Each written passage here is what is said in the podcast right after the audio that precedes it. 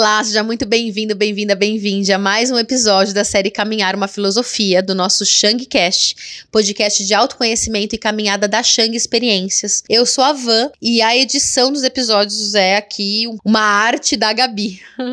a gente já tá aqui no 13 terceiro episódio dessa série e agora eu acho que finalmente chegando no meio dessa longa jornada, que só para te lembrar ou então introduzir se você for novo por aqui, a gente tá lendo, comentando e refletindo os capítulos do livro Caminhar uma Filosofia, do Frederick Cross, publicado pela UBU em janeiro desse ano, 2022. E antes dessa série existia uma outra que se chama Caminhar, uma Revolução, também baseado num livro do Adriano Labucci, publicado pela editora Martins Fontes. Então, nesse tempo todo, a gente já passou por muitos temas importantíssimos sobre o caminhar. Esse ato que vai muito além dos pés. Então, a gente já falou sobre o tempo, sobre o desapego, a subversão desse ato, as rupturas, a liberdade, a eternidade, solidão, transformação, enfim. Mas hoje a gente vai trazer aqui, ou pelo menos começar a trazer, porque vai ser impossível falar sobre tudo em um único episódio, um dos capítulos que eu considero como mais importantes desse livro, pelo menos para mim, porque eu sou fã, né, desse cara. Então, o capítulo ele se, ele se chama A Conquista do Selvagem, é sobre Turô. Então, como eu sou fã do Turô, eu acabo talvez atribuindo maior importância do que do que realmente tem a essa parte do livro. Então, só um histórico rapidinho, não sei se você conhece Thoreau, mas ele, enfim, é um filósofo, ele escreveu Walden, que é um dos livros, eu acho mais famosos dele, que ele relata, é, o, enfim, a vida dele morando numa cabana em que ele mesmo construiu com suas próprias mãos, como que é uma vida mais selvagem, para além, né, tipo dessa, dessa civilização como a gente compreende, e mais do que isso, de uma forma autônoma, porque ele defende essa vida com autonomia. E eu conheci o Alden meio por acaso, depois de ler Natureza Selvagem, que é aquele livro que também tem o filme do John Krakauer. Esse é um dos meus livros de cabeceira. Não sei se você já, já leu ou já teve a oportunidade de assistir o filme, mas eu super recomendo, eu amo. Então, Ituro, ele é uma das inspirações do Chris, que é o protagonista dessa história. Eu não me lembro se no filme aparece muito claro, mas no livro sim, tem trechos do Walden, enfim, que ele lê, que ele revê, então é, é bem bacana por esse sentido. Então, depois de Walden, eu fui ler Desobediência Civil, em que ele escreve depois de ficar preso por uma noite porque ele não pagava impostos, né? Afinal, ele morava no meio do mato, na sua cabana, e não pagava imposto, foi preso por conta disso. Foi solto depois de um tempo. Não, ele, ele, ele foi, foi solto depois de um dia, porque alguém, que a gente nem sabe quem, foi um benfeitor lá, que pagou a fiança, né?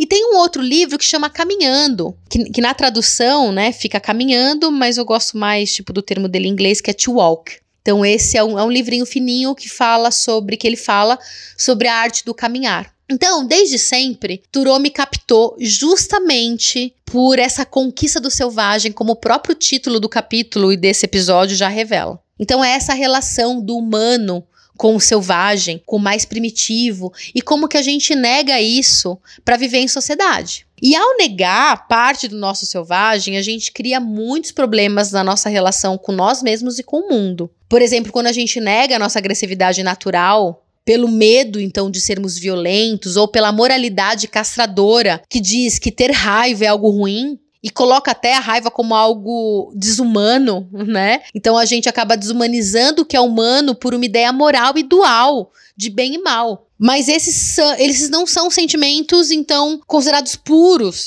são considerados negativos, então a gente não pode viver. Então, quando a gente se castra dessa forma e não vive algo que é natural, além de adoecimentos psíquicos, de diversas maneiras que a gente consegue ver, não só no consultório, né? Eu, como psicólogo, enxergo isso todos os dias, mas basta a gente olhar pela janela, perceber o que tá acontecendo no mundo e a gente já, já dá pra sacar que não tá, que não tá muito normal, né? Dentro daquilo que, que é normal ou não, mas não tá nada saudável. Esse discurso da sociedade, ela é adoecedora. Então, com isso, não vivendo, por exemplo, a nossa agressividade natural, que foi o exemplo que eu dei, a gente perde a nossa borda, as nossas referências do que é eu, do que é o outro, e a gente não consegue nem se defender no mundo. Tem um vídeo que eu falo um pouquinho mais sobre isso, você pode encontrar ele lá no nosso Instagram e eu acho também no YouTube. Foi um vídeo que eu fiz ao vivo. Eu vou até pedir pra Gabi depois colocar no link aqui na descrição para vocês, tá? Então, que eu não sei nem onde que tá esse vídeo, mas que eu falo um pouquinho mais sobre é, é esse tema, né, da agressividade natural, traga um pouco do Winnicott e tudo mais. Mas a grande questão aqui é que enquanto o mundo todo nos diz para fugir, negar e matar, pulverizar o nosso selvagem, para adestrar o que há de primitivo dentro de nós, Turô não apenas se identifica,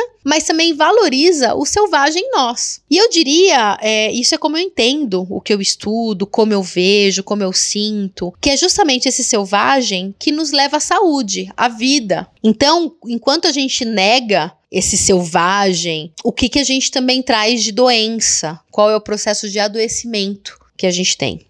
Inclusive, ele faz diversas referências, né? O, o Turô, é a cultura indígena norte-americana. Então isso tudo é muito forte, né, na sua obra, como essa questão, né, do mais selvagem, do retorno. Eu considero Turon um dos, um dos autores mais importantes é, enquanto tema caminhar, porque ele defende que é no contato com a natureza, para além da civilização que nega esse selvagem, que a gente consegue alcançar a liberdade. Ah, mas aí você pode dizer, ué, a gente acabou de falar sobre Rousseau, e ele também, né, tem aquela ideia do homem natural, né, do retorno, né, tal, e ele também remete um pouco a esse pensamento. Porém, há uma grande diferença entre eles. Então, enquanto Rousseau ele defende que para manter a nossa liberdade, o homem natural, ele deve estar em sociedade, é preciso um contrato social, ou seja, com leis e regras que vão beneficiar a todos de uma forma igualitária, no sentido em que as leis são criadas para preservar e proteger o natural do ser humano, que deve em contrapartida obedecer essa lei. Já Turô tem uma posição que vem meio que da ideia do anarquismo ecologista, em que o indivíduo rejeita uma vida materialista e consumista, que pode ser até interpretado como uma rejeição ao progresso. Então a ideia, a grande questão do Turô, está relacionada ao direito de separação do indivíduo ao Estado. Ele defende a completa autossuficiência e assim ele rejeita qualquer associação de organização e ordem. Eu vou dar aqui um exemplo, eu vou ler um trechinho do livro Desobediência Civil, que eu acho que vai vai trazer um pouco desse panorama. É logo no comecinho, tá, do, do texto dele, que é um livro curtíssimo. Deve o cidadão, sequer por um momento ou minimamente, renunciar à sua consciência em favor do legislador? Então, por que todo homem tem uma consciência? Penso que devemos ser homens, indivíduos em primeiro lugar e depois súditos. Não é desejável cultivar pela lei o mesmo respeito que cultivamos pelos direitos. A única obrigação que tem o direito de assumir é a de fazer a qualquer tempo aquilo que considera o direito. É com razão que se diz que uma corporação não tem consciência, mas uma corporação de homens conscientes é uma corporação com consciência. A lei jamais tornou os homens mais justos, e por meio de seu respeito por ela, mesmo os mais bem intencionados transformam-se diariamente em agentes da injustiça. Esse trecho é muito forte e eu vou reler ele para você, tá bom? Ó, presta atenção. A lei jamais tornou os homens mais justos, e por meio de seu respeito por ela, né, pela lei, mesmo os mais bem intencionados transformam-se diariamente em agentes da injustiça. Um resultado comum e natural do indevido respeito pela lei é que se pode ver nas filas de soldados, coronéis, capitões, é, cabos, soldados rasos, etc. Marchando em direção à guerra em ordem admirável através de morros e vales, contra suas vontades. Ah, e contra suas consciências e seu bom senso, o que torna essa marcha bastante difícil, na verdade, e produz uma palpitação no coração. Eles não têm dúvida alguma de que estão envolvidos numa atividade condenável, pois todos têm inclinações pacíficas. Então, o que são eles?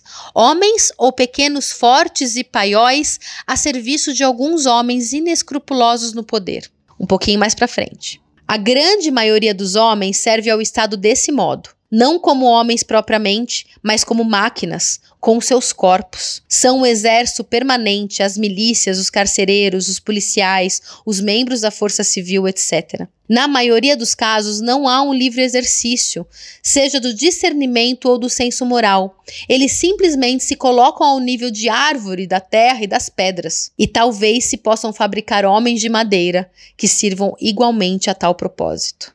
É forte, né? Então, o Thoreau ele tem muito essa ideia, né? E ele inspirou diversos movimentos sociais em busca por direitos, enfim. Vale a pena ler esse livrinho Desobediência Civil porque ele é bem curtinho. E é isso, né? Ele escreveu durante uma noite lá na na prisão que ele foi preso porque ele não pagava imposto, porque ele morava na cabana e não pagava imposto mesmo, foi preso e aí de repente alguém foi lá e pagou a fiança dele, então ele só passou uma noite e já foi o suficiente para ele trazer grandes reflexões que já existiam dentro dele. Então é por isso que eu tô tão empolgada em começar a falar sobre Turô para você, porque, enfim, eu acho que tem muita coisa aqui que a gente precisa questionar, que a gente precisa internalizar, reconhecer. Então, vamos começar? Bora lá? E também digo que dentro desse, de vários outros episódios que a gente vai trabalhar o tema Turô e esse negócio do selvagem, em que eu vou trazer muitas outras referências, tá bom? Então, aqui eu não vou mendigar, eu não vou, sabe? Eu não vou ficar segurando, não tá? Então aguenta comigo, que a gente vai fazer um vai para lá, vai para cá, pega uma referência aqui, outra ali e tudo mais. Inclusive eu já quero dar uma referência até antes mesmo de chegar no livro propriamente dito, que é o livro belíssimo que se chama Escute as Feras, da antropóloga francesa Nastasia Martin, enquanto ela viaja para a Rússia em busca enfim, da, da, de famílias do povo Even. Né? Ela foi estudar né, dentro desse lugar de antropóloga esse povo. E é, ali ela tem um encontro com uma ursa ela é atacada por uma ursa. E ela fica no hospital, enfim, a mandíbula dela tem que ser toda re reconstruída. Depois a Rússia, ela vai para França e passa por inúmeras cirurgias. E aí, dentro, né, enfim, dessa, dessa leitura que eu super, super recomendo, ela fala justamente desse encontro, né, do humano com o selvagem e o quanto a partir dessa luta, porque ela luta com, com a ursa, ela consegue se tornar a ursa e a ursa se tornar ela. É uma história linda, assim. Apesar de ser trágica, mas ela viveu, enfim, tá tudo bem. E a ursa provavelmente também viveu. Elas só, elas só se feriram uma outra. Mas o quanto a partir desse ferir é, existe uma conexão né? Será que a gente está tão distante assim desse selvagem? E esse encontro, né, o quanto que isso transforma ela. Eu quero ler aqui um trechinho. Tem vários, né, que eu poderia escolher, enfim. É até difícil. Mas eu escolhi aqui um trechinho lá no meio do livro, que ela escreve assim, ó: Nessa noite escrevo que é preciso acreditar nas feras, em seus silêncios, em seus comedimentos. Acreditar nos sinais de alerta nas paredes brancas e nuas, nos lençóis amarelos desse quarto de hospital. Acreditar no retraimento que trabalha o corpo e a alma num não lugar que conserva sua neutralidade e sua indiferença, sua transversalidade. O que é disforme se torna preciso, se desenha, se redefine tranquila e brutalmente. Desinervar, reinervar, misturar, fundir, enxertar. Meu corpo depois do urso, depois de suas garras. Meu corpo em sangue e sem a morte. Meu corpo cheio de vida. De fios e de mãos, meu corpo em forma de mundo aberto, onde múltiplos seres se encontram.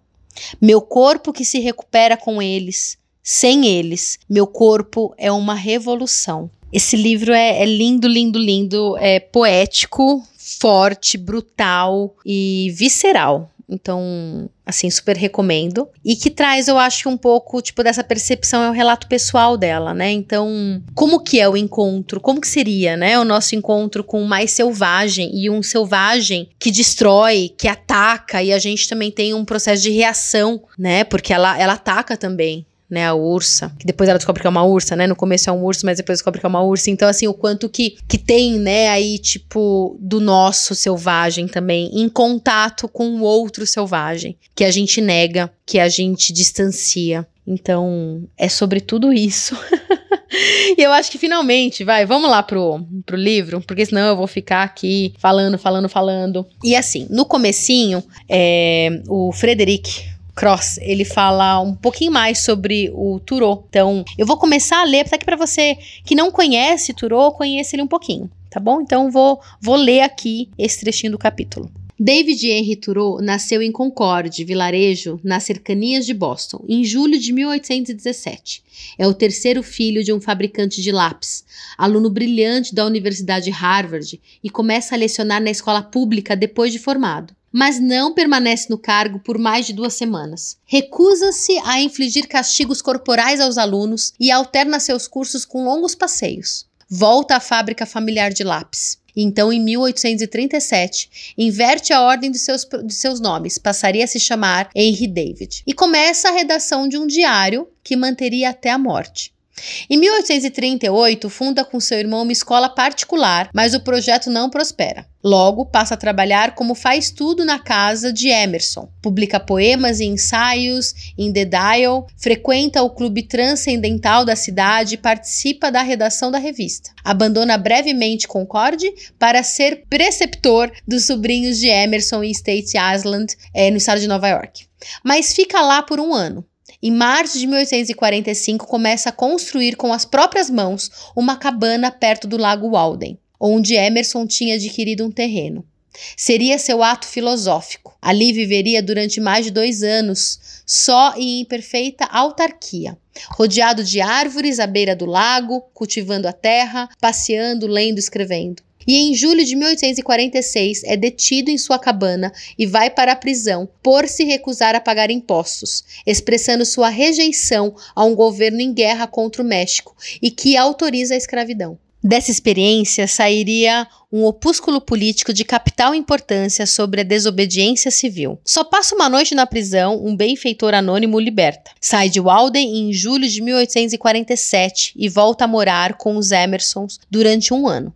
Depois retorna à casa da família e trabalha como agrimensor. Realiza várias excursões por Quebec e New Hampshire, nas Montanhas Brancas, o que lhe permite entrar em contato com povos indígenas. Milita contra a escravidão. Morre de tuberculose aos 44 anos, deixando uma obra imensa, fascinante, na qual se destaca o mágico Walden, relato de sua experiência de dois anos nos bosques. É o autor do primeiro tratado filosófico sobre a caminhada, que é o walking, né? To walk. Thoreau assiste a esses momentos do século XIX em que se abre a era da produção em grande escala e tem início a era do capitalismo total e das grandes explorações industriais. Pressente a corrida infinita pelos ganhos e o saque de uma natureza que se transformou em fonte de lucro. E, face ao desenvolvimento dessa ânsia pelo enriquecimento sem limites, face à capitalização cega dos bens materiais, Thoreau propõe uma nova economia. Seu princípio é simples. Não se trata mais de se perguntar o que tal ou qual atividade rende, mas o que ela custa em instantes de vida pura. Abre aspas. O custo de uma coisa é a quantia do que chamo de vida que é preciso dar em troca, à vista ou a prazo. Esse aqui é um trechinho do Walden. Fecha aspas. É também uma maneira de distinguir o lucro do benefício.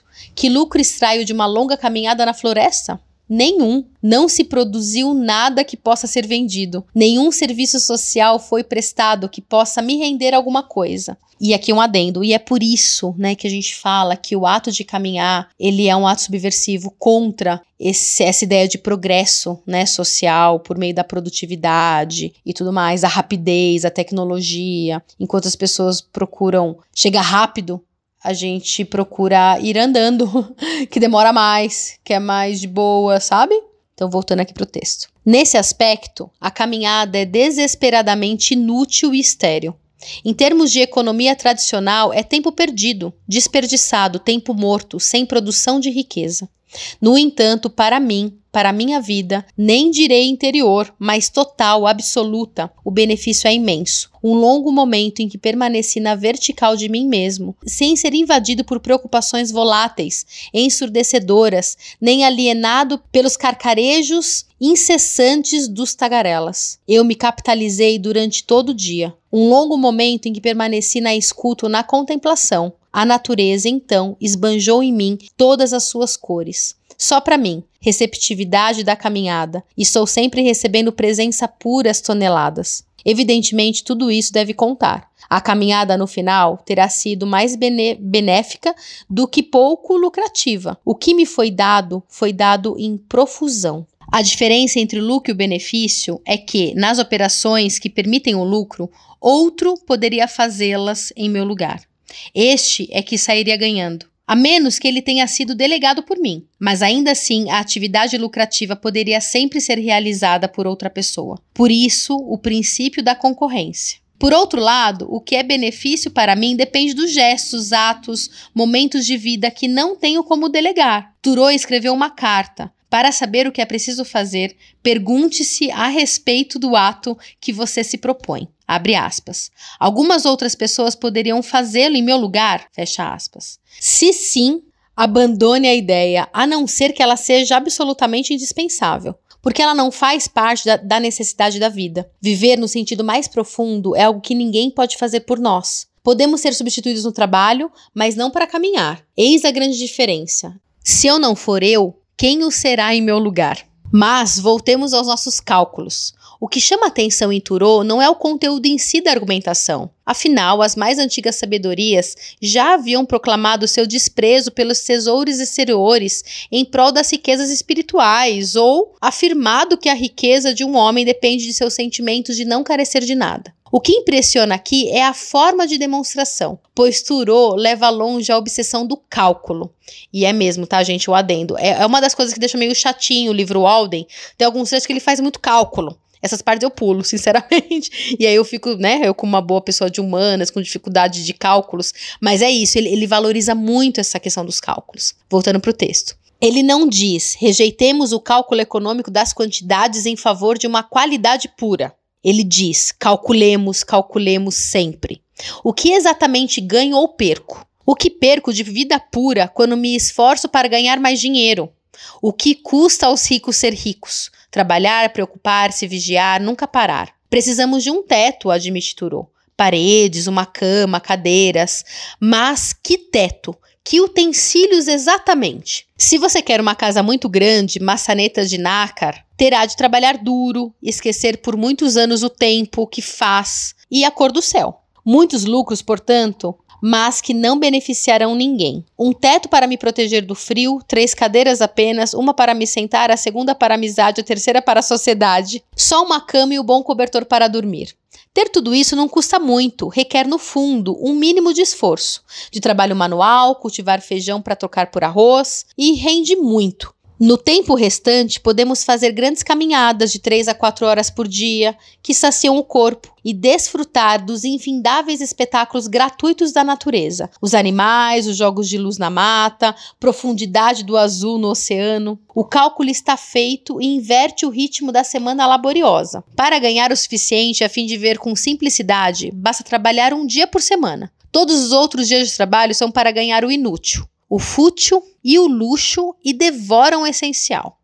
Minha casa, diz Turô, que fez cálculos precisos, me terá custado no total pouco mais de 28 dólares. O trabalho produz riqueza tanto quanto produz miséria. A miséria, nesse sentido, não é o contrário da riqueza, é exatamente seu complemento. O rico se empanturra, sem tirar os olhos do prato do vizinho, para conferir se não está mais cheio que o dele.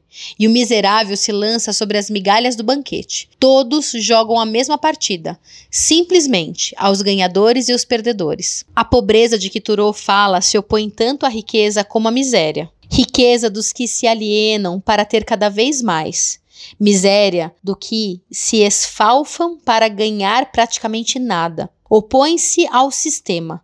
Trata-se de não jogar, não de manter a aposta, de economizar, mas de ficar fora do jogo. É uma frugalidade escolhida. E frugalidade não é exatamente austeridade. Quero dizer com isso que a austeridade comporta sempre a ideia de resistir à tentação dos excessos: excesso de alimentação, excesso de riquezas, excesso de bens, excesso de prazer. A austeridade denuncia a tendência do prazer ao excesso. Trata-se então de conter, conter na quantidade, dizer não. Há na austeridade uma boa dose de severidade, um desprezo ou antes, medo dos prazeres. Austeridades é a recusa de se abandonar, é proibir-se de sentir em demasia por temor de ser arrastado. A frugalidade, por sua vez, é a descoberta de que a simplicidade satisfaz por completo descoberta de um gozo perfeito, com praticamente nada, água, uma fruta e um sopro de vento. Ah, escreve Turou, poder-se embriagar com o ar que se respira. Dizem-nos quanto esforço custa ao homem adquirir bens e riquezas. Basta vê-lo trabalhando duro todos os dias. Basta ver tudo a que ele se recusa enquanto trabalha. É preciso continuar calculando e vocês reconhecerão, diz Turu, que se vai mais rápido caminhando. Muito bem, né? Acho que termino esse episódio aqui com o texto, né? Mas eu queria fechar com uma reflexão, porque tem também, eu acho que a gente precisa trazer isso para os nossos tempos. Esses cálculos precisariam ser refeitos, né? Porque as coisas são mais caras, não é com 28 dólares que vai, você vai conseguir montar uma cabana, né? Então, é, o Turo, ele é um homem do seu tempo, e a gente precisa trazer essa ideia, essas reflexões para os tempos de hoje. Mas eu acho que a grande reflexão que ele traz aqui é qual que é realmente o custo das coisas e qual é o benefício diante desse custo. Né? Então, quando ele fala que existe uma diferença entre lucro e benefício, a gente precisa entender isso. O que você chama de lucro, o que você chama de benefício? Qual que é o teu benefício diante daquilo que você faz, que você entrega? O que você perde? E aí eu vou retomar aqui algumas perguntas que ficaram, acho, me perdidas aí no tempo. O que exatamente ganho ou perco? O que perco de vida pura quando me esforço para ganhar mais dinheiro? Então aqui a gente fala de duas coisas: daquilo que eu dou e para que eu dou. Quais são também os meus desejos? O que, que eu quero atingir? E será que esses desejos eles são meus mesmo? Ou será que eles são aquilo que, que nos permitem desejar? Entende? Quando a gente fala assim, né, e aí ele dá o exemplo, se você quer uma casa grande, né, com uma maçaneta XYZ, com trocentos quartos, tá, quem disse que você precisa desejar isso? O teu desejo, ele é realmente seu, e aqui a gente tá trazendo talvez o símbolo, né, da casa, do tamanho da casa, mas que a gente pode expandir isso para tudo. O seu desejo é realmente seu ou é algo que você comprou de um discurso que tá aí, disponível para todos nós? A gente deseja aquilo que nos dizem que é possível desejar. Então, é, e aí tem um preço, né? Esse desejo. E aí eu, eu, canso de, de ver isso, né? Pessoas que buscam um cargo, por exemplo, né? Então, ah, meu sonho é ser, sei lá, diretor XYZ, ter o cargo X na empresa, para ter o carro Y, para ter uma casa, para dar é, segurança, sustentabilidade para minha família, né? Afinal, vivemos num mundo muito instável, muito inseguro. Então, segurança, tipo, tem um peso, é uma segurança financeira, né? Que a gente tá falando aqui. Beleza, mas qual que é o preço? Você tem que, enfim, tomar remédio para dormir dormir, né? Então, assim, você quer ter um cargo que vai fazer com que você perca o teu tempo, talvez, de qualidade ali na, né, na tua família. Ou com as pessoas que você ama. Então, qual é o preço das coisas?